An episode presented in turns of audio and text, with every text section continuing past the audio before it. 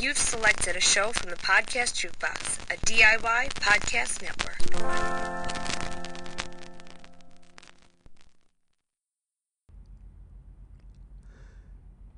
Crippled Content Creations and Podcast Jukebox present Disability After Dark, the podcast shining a bright light on sex and disability, with your host, Andrew Gurza.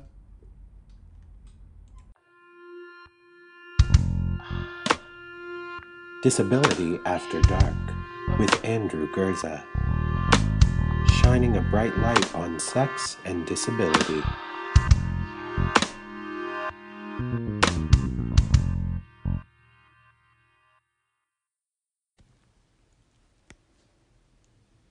Hey there, Disability After Dark listeners. My name is August McLaughlin, and I'm the host and creator of Girl Boner and Girl Boner Radio. And I completely agree that disabled people are hot. My sexual empowerment journey started like many people's, with a ton of shame. I remember sitting in an awkward sex ed class wondering when we would hear any good news. And the first time I heard and understood the word boner, I wondered, well, what about girl boners? I also wish we'd learned then that gender isn't based on genitalia. Some years later, finally embracing my sexuality helped save my life. I shared my story on my blog, in my books, and on my weekly podcast. Each week on Girl Boner Radio, I interview incredible experts, including those with lived experiences, on topics related to embracing our sexuality and capacity for pleasure, however we see fit. Some of my recent guests include Don Cummings, who wrote a compelling memoir about his struggle with Peyronie's disease, which causes bent and painful erections. Before that, I chatted with theologian Nadia Bolz-Weber and actress Amy Brenneman on purity culture, answering the question can you be Christian and sex positive at the same time? I also answer listener questions each week, often with sex therapist Dr. Megan Fleming, on topics ranging from libido differences and body image challenges to embarrassing things that happen between the sheets. I believe we are all worthy of pleasure, and I would love to have you join us. To start listening, search for Girl Boner Radio on your favorite podcast app or head to girlboner.org to learn more. This episode of Disability After Dark has been brought to you by Come As You Are. Come As You Are is Canada's only worker owned co op sex shop. Trans owned and operated, Come As You Are carefully reviews and curates their selection of sex toys, books, and DVDs.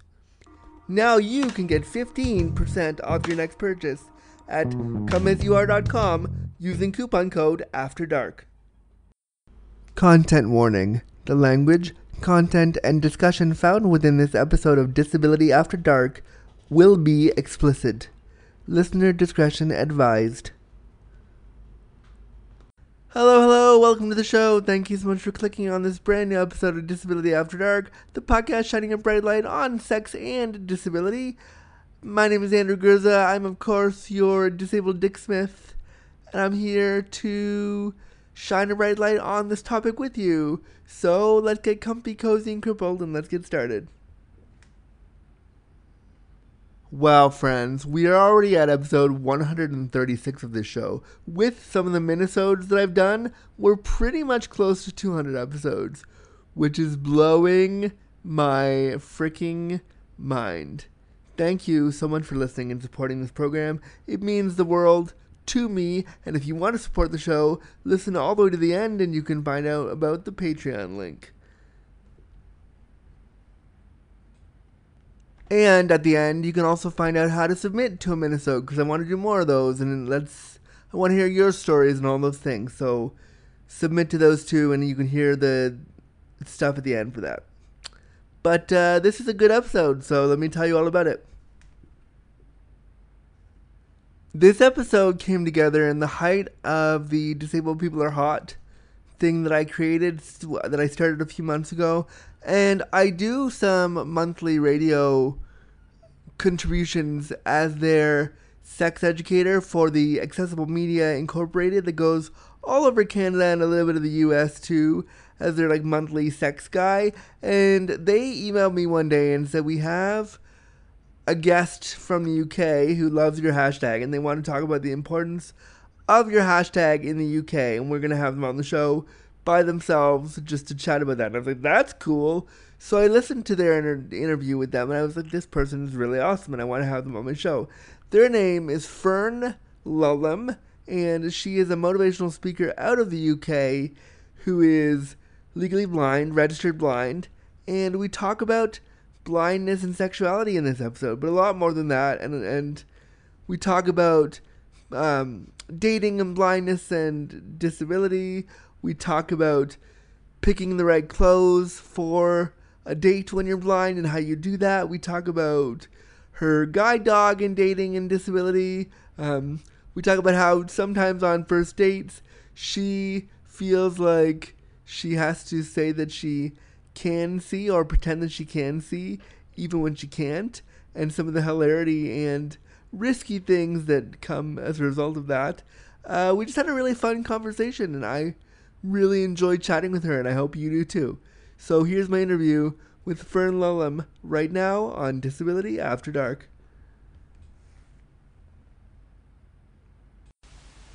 Fern Lulham, hi. Hi, Andrew. How are you doing? I'm doing so good. Thank you so much for coming on Disability After Dark today. Thanks for having me on the show. I'm very excited. I am so happy to have you on because I didn't hear about you until you were on the the radio show that I frequent as the sex educator, and you were talking about me, which I thought was so awesome. Yes, very much. Well, I love your hashtag, disabled people are hot. I think that is a message that everyone needs to hear, and I'm totally behind that, so I wanted to talk about it more. I thought that was so cool. I got the email from the producers, and they were like, just so you know, someone's going to be, one of our contributors is going to be talking about your, your, your hashtag. And I was like, okay, awesome. Um, tell me more. And so they told me about who you were, and I was like, that's great. And then I, I researched you, and I was like, well, I have to have her on my show. Yeah, I, was so so happy when you connected with me and, and you asked me because I was like, wow, how exciting! We get to talk more about this stuff. I mean, it's so it's such an area that we don't really talk about enough, and I mean the hashtag blew up, and I love that it's blown up so much over there in the UK because I just I think it's awesome how how quickly the UK people in the UK ran with it and like wanted to have it on the news and wanted to have it on their show. It was just really awesome. Yeah, exactly. It's really funny timing actually when it became really big over here because I had just recently written a blog post about how a lot of my friends will often call me too innocent to know about like sexual things or you know that side of relationships wow. and how it was kind of annoyed me and yeah. it was like wow we are like on the same wavelength your so wait your friends will t- will ask you will say to you oh fern you're too like you're so sweet. Like how? What do you mean? Yeah, kind of. Um, well, I don't. I, I, guess part of it is sort of my personality and who I am. Um, which is for people who don't know, I'm a like very upbeat, girly girl. You know, very fun and lively and all of that sort of stuff but I and I don't know if it's solely down to my disability, but I feel like that plays a part. So how I described it in the blog post is that second where somebody's talking about something and they're sort of giggling about it, and you're like, "What? What's so funny?" And they just look at you and they give you that look like, mm, and they're like,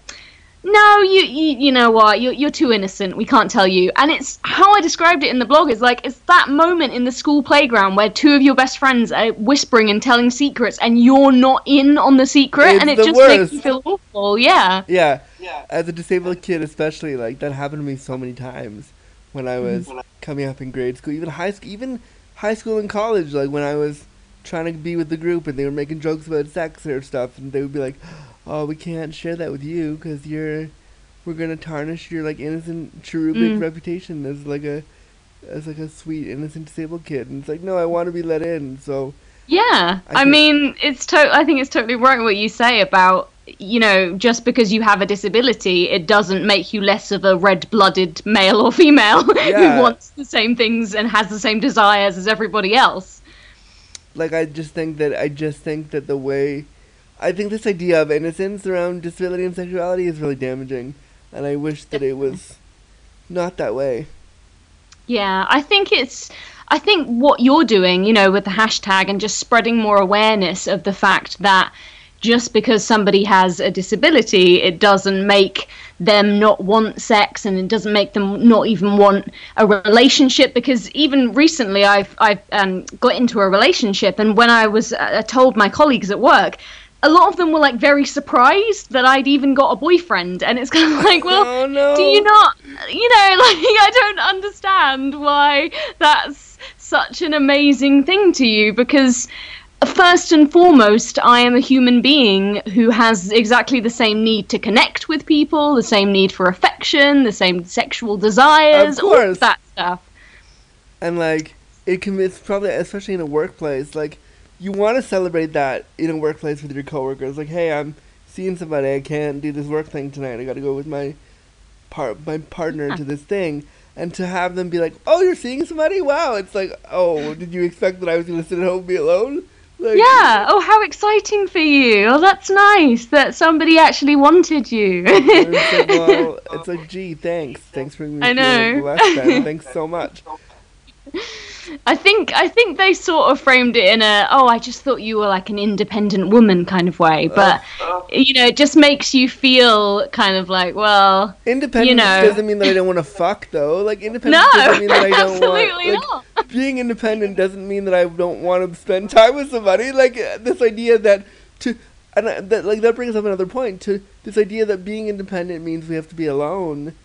Isn't Mm-hmm. that being independent doesn't mean we have to be without people. No, exactly. And I guess that's the same disabled or not, just depending on who you are. Like, you're not always necessarily going to be in a relationship. But then if you find somebody who you feel is the right person, who you're attracted to, and all of that, then you might be. But it, I think people are very quick to categorize people as. You know, a certain thing, like, oh, this is a person who's independent, they're never in a relationship, and that's who they are, and kind of put you in that box.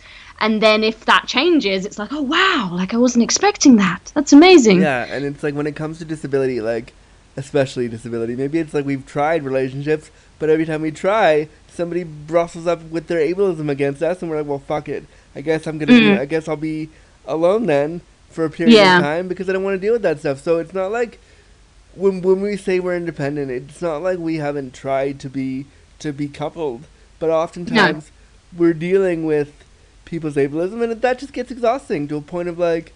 I don't want to do this anymore. I'll just be like, I'll be single for a while.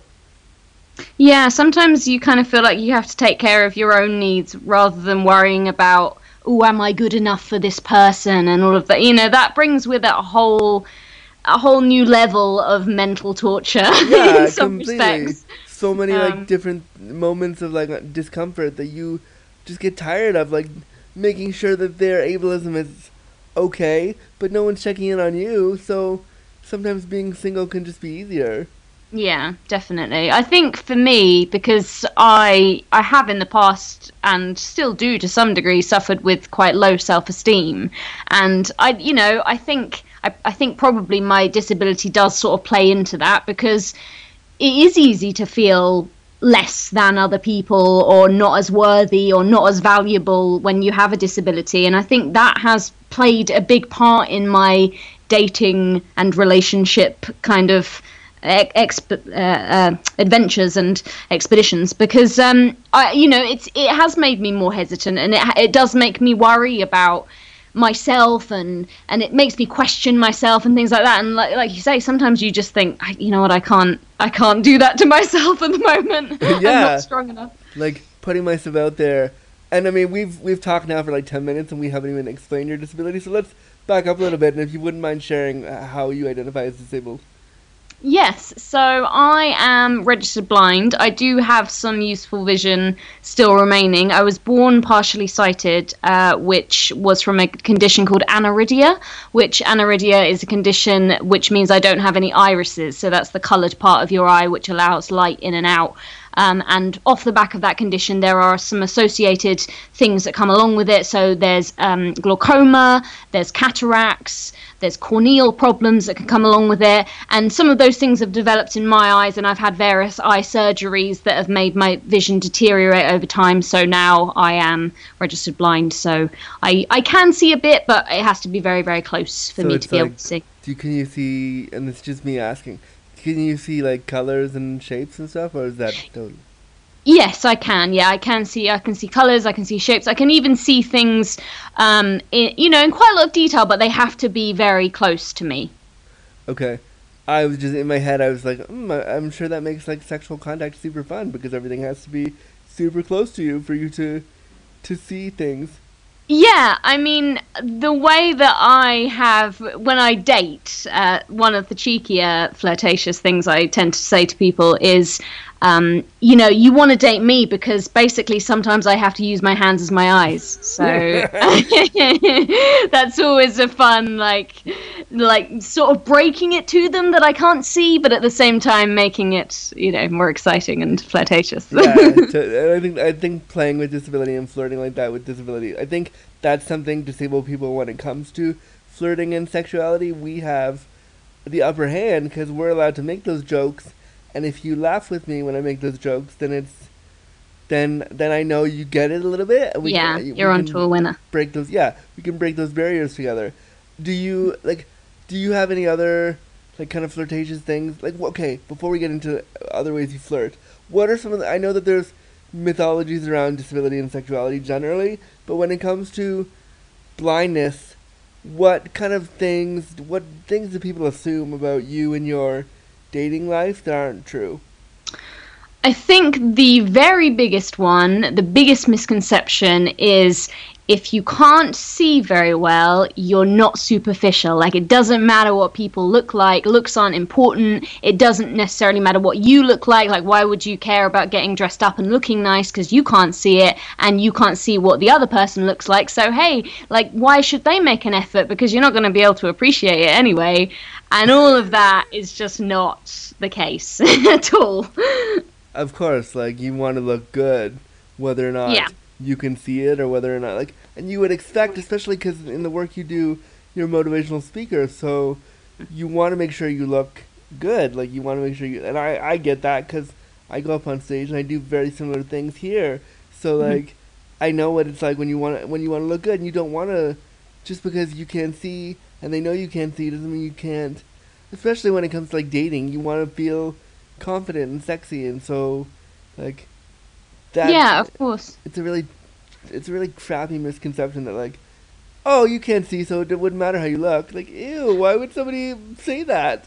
Yeah, I think th- my main response to that is well, when you get dressed up, uh, especially if you're going on a date, most of the time that you do it, yes, it can be for confidence for yourself, but you're genuinely, generally doing it because you want to look nice for the other person, right? You want to impress somebody, you want to get dressed up so that they think, oh, this person's sexy and hot. You're not doing it so that you can look in the mirror and go, oh, wow, I look great. I mean, there is an element of that, but if you're trying to impress someone, and like you say, if you stand up and you're speaking in front of people, you're doing it because you want to look nice for them. You know, it's a nice thing to do for them. So even if you can't necessarily completely appreciate it, you know that other people will. And then also, it's like you say, even if you can't see it, it's sort of, you can still feel, you know, how you always feel better if you're dressed up and you know that you look nice. It's an inner kind of confidence, even if you can't physically see it. It's the way that it emotionally affects you and the way you feel about yourself. Yeah, so like, how does?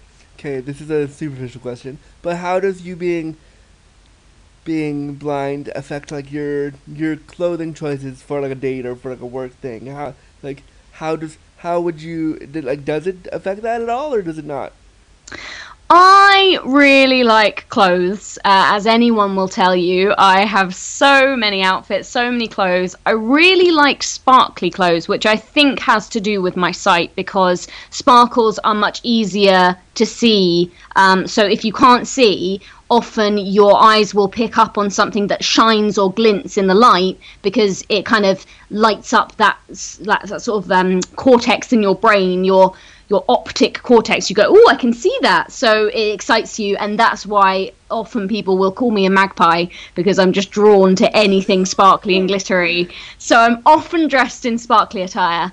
Um, but I I always I mean I know what feels good and I know I kind of know what looks good even if I can't necessarily see it. I think for me I can't because I have sight such that I can get very very close to see it. My main issue is seeing a, a whole outfit is kind of an issue. I kind of have to look at each bit individually as it were. Yeah. Um, but so then it's just about you know matching things up and maybe looking at things before you put them on and making sure they match or asking somebody else's opinion. But i love getting dressed up and i and i like i say i know what suits me and i know what looks good. So i don't feel that it affects me in a negative way the fact that i can't necessarily see it all at the same time in a mirror. No, totally. But so like in terms of accessibility for like so let's say you're going to a shop and you and you like want to put on a, a sexy new thing, does that is there accessibility issues if you were to go into like the changing room and not be able to see the whole outfit and you would need time or you would need somebody to like tell you what the whole thing looks like? How would that work? I think I usually go with friends when I go shopping. Um, it's just easier because then obviously I can find, you know, they can help me find the changing room and then I can always show them the outfit. And I think girls, just in general, and, and guys, but um, like to go with with other people so they can get other people's opinion in general because sometimes the way you look at yourself even if you can see is not necessarily how other people see you and sometimes people are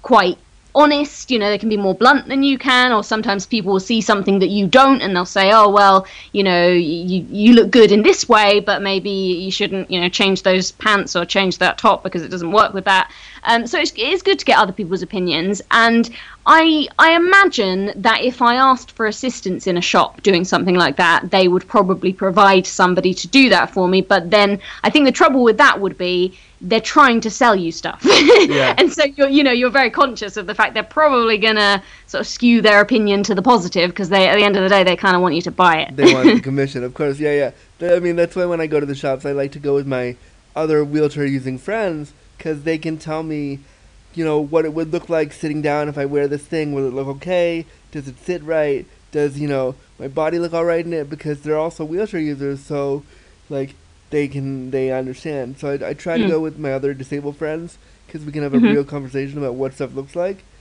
Yeah, yeah, that makes sense.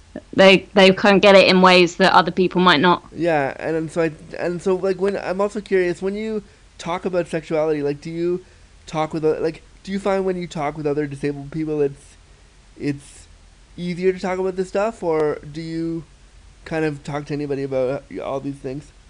Yeah, I think I I have so I have various friends. Obviously, I have some that are disabled and some that aren't. Um, I have like one of my very closest friends is also blind, and I do feel like I connect with her, like you say, on sort of a deeper level in some regards. Um, in these subjects, just bec- it's just purely that they understand, like you say, they, they understand what your specific situation is better than somebody who isn't in that situation through no fault, fault of their own, but just because they've experienced that and some of the things you might say and you might talk about, or you might say, oh, this, I had this issue, somebody with full sight would just be like, well, I, you know, I, I don't know what that's like because Yeah. I've never, you know, I've never been there, sort of thing. So yeah, I do think that can help talking to other people who who have had first-hand experience of that thing. Yeah, my best friend and I, she's a wheelchair user too, and we will have conversations about sexuality and disability where I can let my guard down. Whereas when I talk to a non-disabled friend, there's a guard that's up. There's like, oh, I can't share that entirely with you, or I don't want to make it weird for you, so I won't tell you the whole story because you Mm. won't get it. Whereas when I'm with my disabled friends, I can totally let my guard down. Yeah, and and sometimes it's really great to say something that you think, oh God, like I- feel kind of awkward and embarrassing saying that, and then for somebody to go, yeah, I know exactly what you mean. you know, it just makes you feel so much better. You're like, oh, I'm not alone. Yeah. God. It's so much more comfortable and so much more relaxed, which is just Yeah. super important. I think one of the things you mentioned in your in your questionnaire that I want to get to because I really am, am interested in this. Um, you talk about how, and I believe this is true too, how disability can bond and create a deeper intimacy with people. How Mhm. has that manifested itself for you? I think for me, not being able to see as well touch is often initiated quite early on in a relationship. So I might need, for example, to hold someone's arm if they're going to guide me, or I might just, you know, sometimes guys will just take my hand because, um, you know, it's a coupley thing anyway. And it also, you know, it serves both purposes. Then they can also guide me, but it also just looks romantic. So that's nice.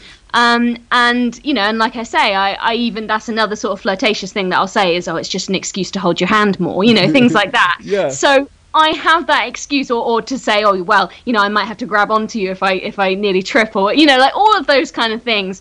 Touch is a big thing when you can't see, obviously, because you need to hold on to somebody, otherwise you don't know what you're going to be. You know, you might walk into something. Yeah. And uh, and you know, you've got the whole thing of like, oh, I didn't see what I was grabbing onto there, you know. um, so it, you know, I just think that it, it initially it just builds much quicker a bond between people where touch isn't awkward. Because I think sometimes that sort of like oh do I hold a hand? Do you know what it's because it's a necessary you know it's a necessity. Yeah. um it takes that awkwardness out of the you know it's just like well i have to do this so let's just do it and it's not weird and it just breaks down those barriers between people and allows for that connection a lot quicker and a lot more naturally so i think that can really create not only physical bonds between people but then also emotional bonds because they're helping you and you rely on them and and that just builds up this really nice thing between the two of you Yeah, totally. And I, I just think I I have never can. I mean, of course, I now that you've said it, I'm like, oh, it totally makes sense. But it never really clicked in my head until you said it that way. It totally Mhm. that totally makes sense. Um, and I used to do a thing where when I would be at a club or something and I would want to like touch somebody, I'd be like, oh, sorry, I had a spasm. Like, oops. yeah I would I wouldn't do that so much anymore. But when I was younger, like definitely that's I would use my disability to be like, oh, I'm gonna touch you now. Oh, sorry, Yeah. was a spasm. Yeah. Thanks." So like that, that I mean that is a way that we flirt because it's so hard for us to get into those spaces and feel confident and sexy enough to do that because we're also taught as disabled individuals that nobody's gonna want to touch us. Yes, yeah, definitely. I think I've had that sort of drilled into my head that uh, my disability makes me unattractive and not sexy and not just not desirable because I feel like in some ways partners are seen more like carers than partners. Oh if you know yeah, what I mean. yeah. That's such a common trope that we deal with constantly, where somebody thinks you're my worker, or somebody thinks that you're my caregiver, or Mhm. somebody thinks that you're like sometimes my parent, and it's like no, Yeah. like no, I sucked his dick twenty minutes ago. We're hanging out. like, no, we're friends. Like no, please don't think that. So like, so tell me more about how you, how, what does this undesirability feel like for you? How does like, because I think you're totally desirable, but I want to know for you how that feels to feel not desirable. I have suffered for a long time, and it's it has it's caused caused all kinds of mental problems for me. Um, I've had depression over it. I've had anxiety over it for years. I would literally tell my parents, "Nobody is ever going to want me." I have gone to the point where I've tried to pretend that I could see. I I was talking about this in a speech the other day, and I've literally said I have gone out on dates with people, first dates, and I have acted as if I could see, and it's such a stressful Oh thing. Oh no, what's that like? Um, Like how do you how do you act? Can see. So so it's the sort of thing where so let's say we, we go to a coffee shop yeah. and the first thing obviously is well, what do you want? Well, I can't see the menu because it's like right up high above the barista. Yeah. And I, I can't see that. So I just have to guess and hope that they have what I want. um, do you want a cake? I really want a cake, but I, I again, I don't know what's on offer. So don't you know- just yeah. have to guess and hope. And you can't say, oh, what is there? Because it's probably right in front of you and you're going to look like an idiot. Um, then there is like steps and things like that. You just kind of have to, you know, try not to fall up any steps or down any steps. You, I say in my speech that I get good at mes- like memorizing the amount of steps in any given location because you just go there so many times that you remember how many there are. Yeah. Um, and the other thing then is when you go to sit down at a table, you always want them to go first in case you end up sitting at a table where there's already people sitting at a table. because that'd be really awkward. So and you're that playing this whole game with your with your date, and they don't they don't know, and you're trying so hard to like hide the fact that you're blind because of the stigma and because people are just so ridiculous about it that you're putting yourself at such risk of like, what if something happens? Well, also these are the lengths you go to, and you just end up looking like you're crazy because you know, like because you're doing all these things, and this, the person's looking at you like. What like what are you doing? like you get yourself into more, pro- you know, you dig dig bigger holes than you would if you just say, look, I can't see, just tell me where to sit or whatever. Um, because you're trying to pretend that it's not there, but in so doing, you're getting yourself into increasingly more ridiculous and awkward circumstances. Like Um, I can see so- BBC. Like, why isn't can that be a sitcom that you can be the can you be like the main character? Where, like, I could quite easily be Like- because I've had a lot of experience. And then the other thing is, if you go on an online date, for example, you have to find each other. Like, how? I'm not going to find you. You're going to have to come and find me. I, I usually turn up like a good 20 minutes early, so they have to walk in and come to me Yeah. rather than me. Like, I, I don't know. I'm just going to walk up to some other random guy and give him a hug, and he's going to be like, okay, I don't know you, but. so like so like going back to online dating what how is that different for you like i i've talked to some blind people who have told me like their experiences on the apps and things particularly like sex apps but what are what is like the the experience of online dating for you is it drastically different or is it similar in some ways and Um, yeah, I think for me, I prefer online simply for the fact that in person, I think a lot of people do the visual flirting, testing the waters. So people will very rarely just come up to you. They will generally like look across the room, try and catch your eye. Uh, you know, see if there's any like, yeah, is it, am I am I in here or not? And when the person is doing that to you, and you're just looking in the other direction because you haven't even noticed that they're looking at you, it's kind of a no. So you don't really get very far there. Um, so I kind of miss out on all of the, the visual flirting side. But then, as I've already demonstrated, I'm quite sassy when it comes to the you know saying saying cheeky things. Um, so so that kind of bypasses that problem with online. Obviously a lot of the apps are quite visual. They're usually to do with you know looking at people's pictures and things like that. Um, but there are tricks to that you know you can zoom in or you can get somebody to to tell you how the person looks if they you know if they're kind of like your type or anything like that Yeah. but I think when it comes to meeting the person, you just have to be really smart about it because obviously, for anyone, disabled or not, it, that's dangerous. But then, if you are in a situation where you can't necessarily see everything that's going on, you're putting yourself in, in an even more vulnerable situation. totally um so if you were to build an app around around say blindness and dating and, dis- and like disability that way what kind of things would you want the app to have that would make it easier for you what what, what do you think that that's missing in the apps right now I've had a lot of experience where you can't modify the text in any way. So I have things on my phone that enlarge all of the text in a lot of the apps. So a lot of the social media apps, it'll make the font bigger. Great. Um, but in the in the dating apps that I've been on, I frequently find that it doesn't affect them, and I'm not sure why. Um, but you not being able to modify the text makes it really hard to read messages. It makes it you just don't want to read somebody's whole profile because it's just too tiring for you, and of course that's that's difficult. Yeah. Um, and I just think probably maybe I don't know if they can use descriptions um, of people. I mean, obviously people are going to want pictures because let's face it, online anyone can say anything about how they look, Yeah. and people are always going to want to sort of go off the picture. Um, so I, I guess just making it as easy to navigate as well as possible because I recently went on to, you know, and a lot of apps are based on swiping and stuff.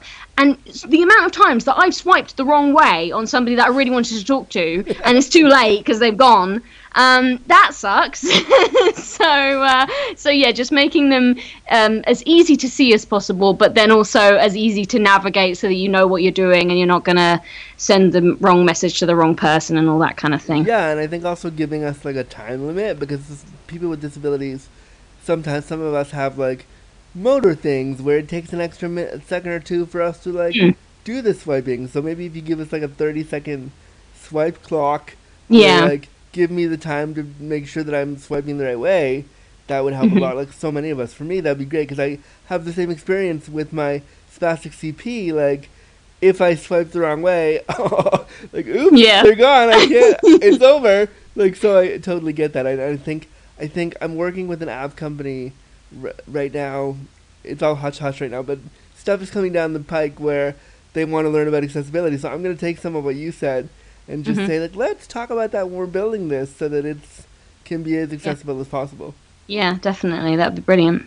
Um, one of the things I love about your work is you work with you just recently. Well, from what I saw in your video, it, maybe it wasn't so recent, but you go- you have a guide dog now. Yes, I do. Um, yes. Nancy. Mhm. She is adorable. I watched the video. It was like brim to brim smiling with how awesome it was. Um, Yep. uh, tell me about what what maybe dating with a guide dog is like. Have you has that been an experience you've had yet? So before I got Nancy, I got her a year ago, and I went through a huge kind of emotional roller coaster of a time thinking, do I want a guide dog?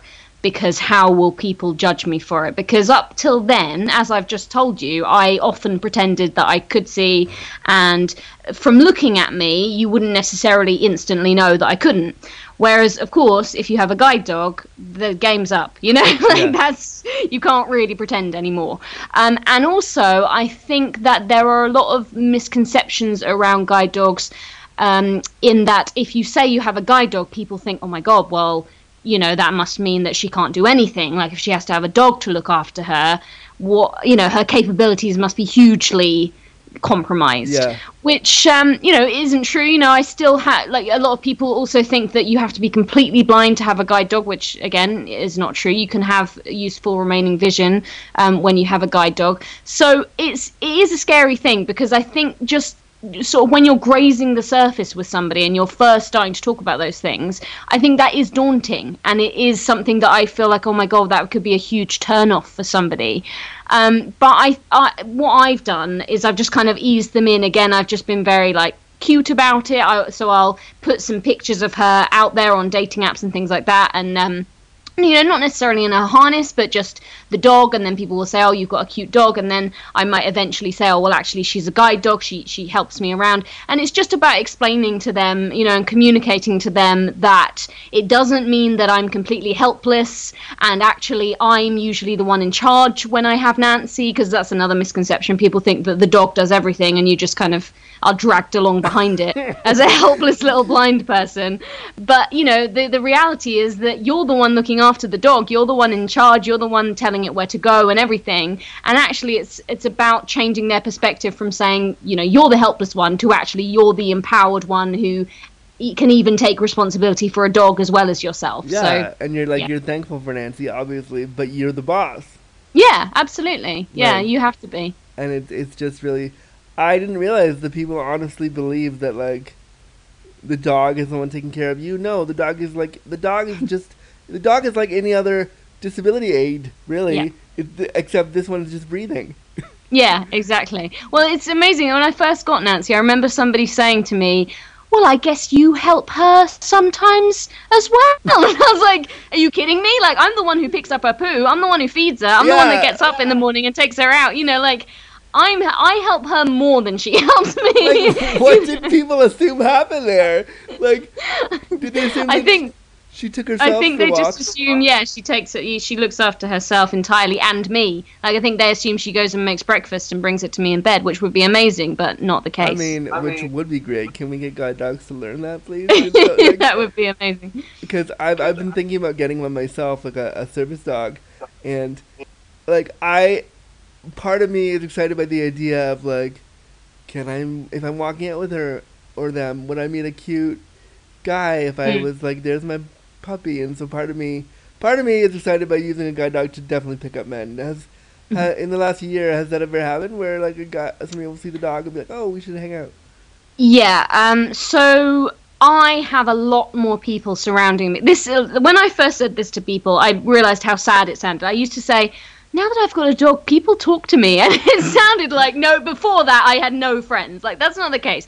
But you do get a lot more people coming up to you, talking to you, stroking the puppy. You know, they're all endeared by it. So, yes, I think, Andrew, that would be a dude magnet. I mean, so, yeah, do it. I'm, de- I'm definitely thinking about it because it, it I, and I just think because you know we also in, when it comes to disability we talk about loneliness a lot and I think having you know a pup there whether they're your service dog or not is really great for disabled people to feel not so alone because a lot of the times we spend so much time in our apartments, you know, because of accessibility mm-hmm. and things and ableism and all that stuff. We don't want to go out and do stuff. So having having a, a puppy there makes you have to go out to like walk them and play with them. You have to do that stuff. So it also allows you to have more socialization as a disabled person, and it allows you to feel more confident because you have somebody there who will love you unconditionally.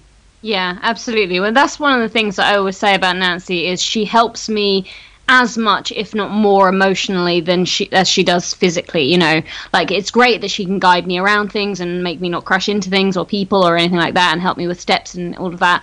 But she is like always there, like you say. You know, if you're having a down day, we all have them where, you know, half the time or even 90% of the time you can be like, I don't, you know, like I'm cool with having a disability, I'm fine. And then there can just be that one day where you're like, this sucks, like this is so unfair, and, you know, all, of, yeah. all that stuff that always catches up with you.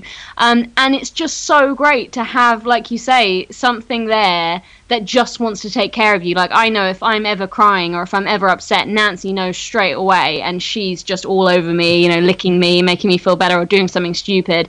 And I, I even made a, video with her talk, talking about how good dogs are just for your mental health in general. Just they say that stroking a dog for like 30 minutes a day can completely like help you overcome depression, all, all kinds of things. Oh, so it's yeah. really good. I mean, um, therapy dogs are good. Then that's why that's becoming so prevalent now. Is people are like. Mm bringing dogs to work day when they're when it's a tough work day. They'll bring a pup around and walking around the office for a couple like an hour or so, and it's yep. because the animal senses stuff that we don't sense, and it, I just think I just think it's a great tool, and it's really awesome that you you use her that way, and also people. Like, stop assuming that Nancy does everything. Fern, Fern does stuff too. Like, please yeah. don't think that anymore. um, Everyone says that Nancy's a therapy dog where I work as well. So I mean, that's awesome. That's so cool. Um, I want to talk about how you have tried to be overly provocative to combat like feel, wanting to feel sexy and like or not combat it, but to to combat kind of ableism around disability. How how do you feel you've been like you've needed to be overly provocative to to overcome all that stuff? Uh, yeah, I think I I have learned to be more confident about my disability. So where I used to keep it a secret and pretend it wasn't a thing, I now I just I say it a lot quicker. Um, and I'm a lot more direct about it. And I have come to the realization that if somebody is going to reject me for that, that's not really my problem. It's you know it's it's something that is out of my control and maybe it's a lack of education or maybe they just don't feel like they can cope with that or you know whatever it is but it's it's not my problem. It's it's somebody else's problem. And so that's kind of helped me to feel more confident in myself and then that makes me realize that I have value and I am a, a young, sexy woman who can go out and, and will have people who are attracted to me and like me, and that my disability shouldn't be something that makes me feel desexualized or undesirable because I can't see. Like there are so many things I can do, like like we were talking about earlier, dressing up, um, saying flirtatious things, going out of my comfort zone, and just you know, and just being really confident and bubbly in who I am, and then it just makes everything else like so much of less of a big deal. I feel like the more you worry about it, and the more you try and hide it, and the more you're kind of ashamed of your disability, the more of a big deal it inevitably becomes to the other people because they go, oh well, she thinks it's a big deal, so maybe it is a big deal. Do you know what I mean? It's yeah like I, am just going back to the thing you said earlier about like how you were trying to, to how you were trying to pretend you could see, which every time I think about it, I start giggling because I'm like, oh, poor Fern, she was trying so hard, and I'm sure it was so hard. Like how, like so, how, what what happens when your dates realize or the person you were out with like w- is there a point during all that where you where they were like, "Come on," or you had to be like, "Okay, look, I'm blind." I tried. um, I think most of the time I did. I, I don't know if I I may have come clean or I may have just said something like you know oh I. Uh, um, I have a sight condition or so, oh, something that just made it sound a lot less dramatic than it actually is. You know, like I would act like I was just somebody who maybe needed glasses or something like that, which obviously is a lot worse than that. um, but I, what the results that I got from that was usually that those people didn't want to see me again. Um, Oh and I, wow! because in my future like in sorry my past dating especially like with online dating i would go out and i would do that and i would do that whole thing and i would never hear from that person again now recently when i've been putting myself out there more and i usually tell them before we even meet so it's just off the you know a then i'm not wasting my time on people that if that's going to be an issue for them and b if i know they already know i don't have to feel so self-conscious and like oh god what are they going to think i'm just going to tell them and then they're going to know and they're going to come with that expectation and it'll be better and what i found is that since i've been doing that I kid you not, I get people who are coming back, you know, that, you know, I don't get half so much dismissal. So if that is, you know, that obviously that's just my personal experience, but to me, that proves more than anything to me that, you know, you, you just need to be, the more confident and open you can be, the more people will take to you. Because I think the main reason was what I said earlier. People just thought there's something up with this girl, and I don't know what it is, but there's something not right there, you know? Meanwhile, they don't know you're like struggling so hard to be to be Well, exactly. To, like, yeah. to be normal, and then like it's just not working out. No. Again, BBC like get in contact with Fern, make that a show. I would watch that so much. I have so many ideas. like so many ideas. Um, can you talk to me about how we talked about touch a little bit, and I want to go kind of more into the, sense thing. Can you tell me about how like sexual experiences and blindness work for you, and how sexual experiences can stimulate your other senses as a blind person? yeah, I think that a lot of sexual experiences, um, you know, sometimes, you know, so for kissing and things, generally people close their eyes anyway because it's a very sensual thing. You can obviously feel, and it it allows your body to sort of come alive rather than what you can see. Yeah. Um, and for me, I think a lot of a lot of sexual stuff. I'm not using my eyes, even if my eyes are open. I'm not thinking about what I can see. I'm thinking about what I can feel. Which I, I again, I imagine that's what it's like for other people. Obviously, I don't have full sight, so I've never experienced that. But for me, it is more you know, using my hands, um, you, you know, just feeling with my body uh, all of the sensations. And I think sex is really, really important to me, and, and touch in general, but also, but sexual experiences specifically are really important to make me feel attractive and desirable and wanted. And I know whenever I do have sex with somebody, it it makes me feel really good because I, I know that it's it doesn't matter that I can't see because at the end of the day, sex can feel as good. You know, your eyes don't really matter that much in sex. you can have as good a sex as as anyone else, Yeah. um, whether you can see or not. And like you say, sometimes it can make it more sensual because you're more used to using touch. You're more used to using your hands to feel things, and you know, so you're more in touch with that sense. So sometimes you can please people in ways that other people might not know about. I like how I like how like subtly dirty that was. Yes, it's very true. But like so, sometimes when I talk to sex, talk about sex with my friends or like my sighted friends that I'm talking to, like we, and it's common practice to be like, "Wow, he was so hot. He looked like this." So, mm-hmm. for you, is it like he his body felt like this? His his this felt like this? Yeah, I guess I guess it is about that, and I know for blind people, especially myself, uh, voice has a lot to do with it. So a voice can be very very sexy. Uh, listening to somebody talk can be a huge turn on, and yeah, I mean to a certain degree, uh, f- for me especially because I do have some useful vision, I can say, oh, he looks really hot. But you know, yeah, you can say, you know, his body felt really good. Obviously, if somebody is really toned or whatever, you can feel their muscles, or you know, so Yeah. it is it is more about how they feel and how they sound. Um, and obviously smell, you know, if they're wearing a really nice aftershave or something like that, that can be hugely sexy. Yeah, totally. And uh, like I was with somebody as recently as last night, and they had you know they had a really nice body smell, and I was like, oh. And now that I think about it, I didn't use my sight very much yesterday, actually. Mm. To, Mm. And you're right. So you, do, I mean, even sighted people don't really use when you're with somebody. I mean, you are you you do use your sight a little bit, but really it's about how does this feel and like what like what does this feel like and what does this smell Yeah. like and so there is the you it, I think now that I'm thinking about it, it's much the, the other senses are much more universal than Mm, I think I think yeah, it's what you're focusing on in that moment, isn't it? And I think there are a lot of things in life where people think, "Oh, how do I do that without sight?" But actually, a lot of things we do do without sight, without real, you know, without even noticing it or being being aware of it. Yeah. Now, as a motivational speaker, like you talked earlier about kind of like feeling undesirable and how nobody would ever want you, and then it's that kind of goes against kind of what you do because you're so outgoing and you're so like bubbly, and I, I like you're so like I looked at your website and it's so, it's so like here's I'm awesome and yeah. So like, do you when you do that stuff when you like talk to somebody, can you? What are some of the things you get when you go up there and give a speech? Like, what are what are the ways people react to you being a speaker?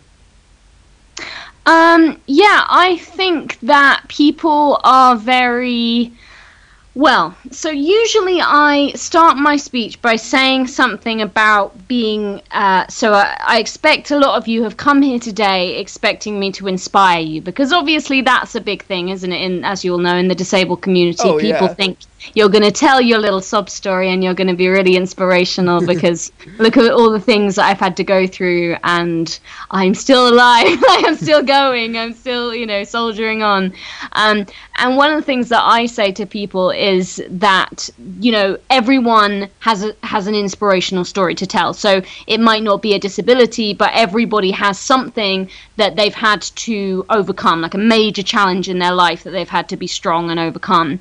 Um, and I talk a lot about how we should focus on our similarities rather than our differences. So I say to people, people might not understand what it what it's like to be blind, but they know what it's like to feel insecure. So uh, I, I feel like a lot of people who aren't disabled could identify with a lot of the things that we've talked about in this podcast, not because they've got a disability, but because they know what it's like to have something that they're like, oh God, how do I tell that person that? Because they might not like me, they might reject me for that, yeah. or how do I deal with that? Because I, you know, like the, the all these things that we feel, and so I will talk about that. And sometimes I'll get it through to other people, and other people are so ingrained in their mindset that they will literally come up to me afterwards and still say, "You're so inspirational."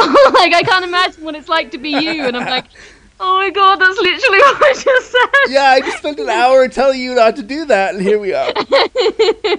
yeah so uh, you get different reactions but you know people are usually very positive and i think the best reactions i've had have been from people saying um, things like that has made me more confident to talk about the things that I never felt like I could talk about. So I talk about when I pretended that I, you know, I could see, and people will tell me secrets that they have literally told me before they haven't said to anyone in their life. They, you know, like they say, my husband doesn't know this, my best friend doesn't know this, and they're telling me it, and it's like, wow, like it's amazing to be able to have a platform where I've just given you permission to be able to say things that you never Yeah. found a way to tell someone before. You And know, I- that's so rewarding. The same thing happens to me when I give talks. Like people will come up to me and tell they'll tell you like the deepest, darkest thing they never told anybody, Yeah. and you kind of sit there and go, "Wow, did I like did I just do that? Wow." Yeah, I know. Like it's I know. such a weird moment of like you do your job, and sometimes when you're up there talking, like I I do it so much that it's you know it's I'm very proud of it, but I never think that it's giving that much of an impact.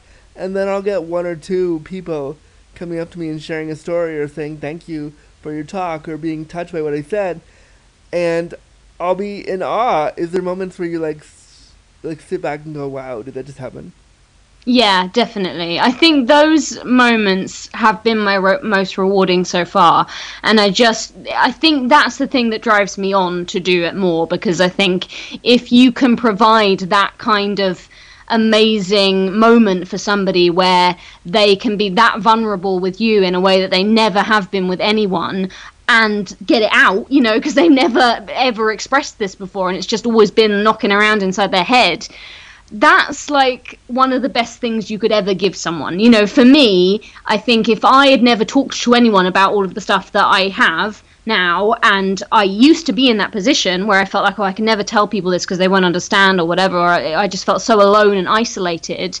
For somebody to give you that platform or that opportunity to let that all out and be like, oh my god, I feel exactly the same way, like we were talking about with disabled friends and whatnot. Yeah. It just means everything. Like it, it can just change your whole perspective and your whole life and the whole way you feel about yourself. It's It- just the best thing. It's such a powerful. Like I love talking to other educators who do what I do because, like, to it's just so nice to have a conversation where where you know what you've done for somebody will change their day, and also Mhm. it gives you the confidence as a disabled person because so many people, when we say we give talks, they go, "Well, I, oh, is it a hobby or a job?" And it's like, no, it's a job.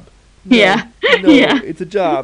It's it's my work. It's what I do. And so like to hear from you that like it's something that you also do, it makes me confident in what I do because it's like, look, other people around the world are doing this. It's a real Mhm. thing. It isn't a thing you just made up. It's a real profession that people really do. Yeah, definitely. And I think it is something really special to be able to touch people in that way. And I don't think that everyone can do that. You know, I think, you know, it takes a certain person and it takes a certain journey in life to get to the point where you can do that. So I, I think some people will view it and be like, oh, well, anyone can do that. But I, I don't think that's true. I think it does take, uh, you know, a certain sort of set of circumstances to get to that point where you can do that and you can do it effectively to a way where other people are just like, wow, I can share anything with you now. Yeah, and you can do it in a way where you build you you have credibility where you can say, well, I've spoken here, I've done this, like hmm because I think able-bodied people, when you say you do it, like I said, they really want to push the idea that oh, it's a nice little thing you do, but it's not. Real. It's not real. Yeah. And it's like, Yeah. but it is. It's amazing the amount of people who have um, just thought I'd do it for nothing. You know, like you'll, uh, you, you know, you'll write to people and they'll be like, "Oh yeah, of course you can come along," and it's like, "Okay, well this is my fee," and they're like, "Huh?" like, Yeah, oh, I thought it was just a nice little day out for you. You know? Like, no, I expected to get paid because I have bills to pay, so thank you. yeah. yeah. Um, exactly. this was such a fun conversation, and I, I just enjoyed talking to you. It was so so fun. Um, yeah. How do people? How can people get a hold of you? So um, they can visit my website, which is just fernlulham.com, just my name. And then I have Twitter, which is at Miss Fernlulham. I'm on Instagram, Fernlulham again. It's all pretty much just my name. And then um, if you want to search my YouTube channel, you can go on YouTube and just search Fernlulham. Guess what? And I'll come up. Um, so there you go. That's awesome. I will put all of that in the show notes. Uh, this was great. I really enjoyed this, and, and thank you for taking the time. I know it's like the middle of the afternoon there, so thanks for uh, thanks for taking the time out of your day today to talk to me about your awesomeness. Yeah, no problem. Thank you so much for having me on the show, Andrew. It was a pleasure to talk to you. It was such a pleasure, and I'd love to have you back on sometime for. Oh, that would be wonderful. We'll figure out Part two. another. Yeah, we'll figure out another fun topic for you to come on to because it was just. I love how I just enjoyed how like. Just how open you were about stuff, and I, I love talking to guests about that. So I really appreciate that from you. Absolutely. Anything you want, I'm here. Oh, fantastic! All right, we'll we'll figure it out. And also BBC, uh, like seriously, get on. Fern needs a show. I would totally watch that. It, come on, figure it out. All right, Fern. Fern Lulham, thank you so much for being here, and we'll talk soon. Thank you. Bye. Bye.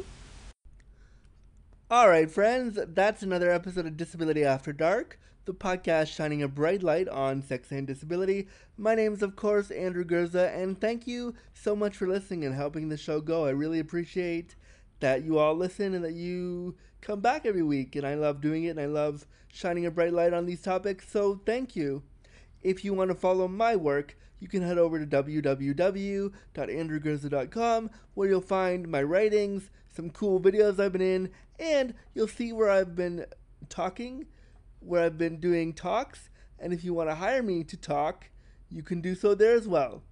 If you want to follow me on the social media, you can put in all my handles on Insta, Twitter, and Facebook at the Andrew Gurza. If you want to follow the podcast specifically, you can follow us on Twitter at disaftdarkpod or on Facebook at facebook.com slash disabilityafterdark. This show is a completely independent production. I literally record the show here in my bedroom in Toronto, and that's awesome. So if you want to support this fully independent program, you can head over to patreon.com slash disability after dark and you can pledge one dollar a month to get the show early and get really cool perks like that and I, I will give you a shout out on the air and thank you for your support. It would be super awesome if you could also leave a five star review on iTunes or wherever you download your podcast so that this show, all about sexuality and disability, something we don't talk about enough, can get more traction and more people can hear about the show. Lastly, if you want to be a part of Disability After Dark, you can submit your suggestions, story ideas, or your minisodes to our email inbox, disabilityafterdark at gmail.com. Thanks for listening, we'll be back next time, right here on the program Shining a Bright Light on Sex and Disability, Disability After Dark.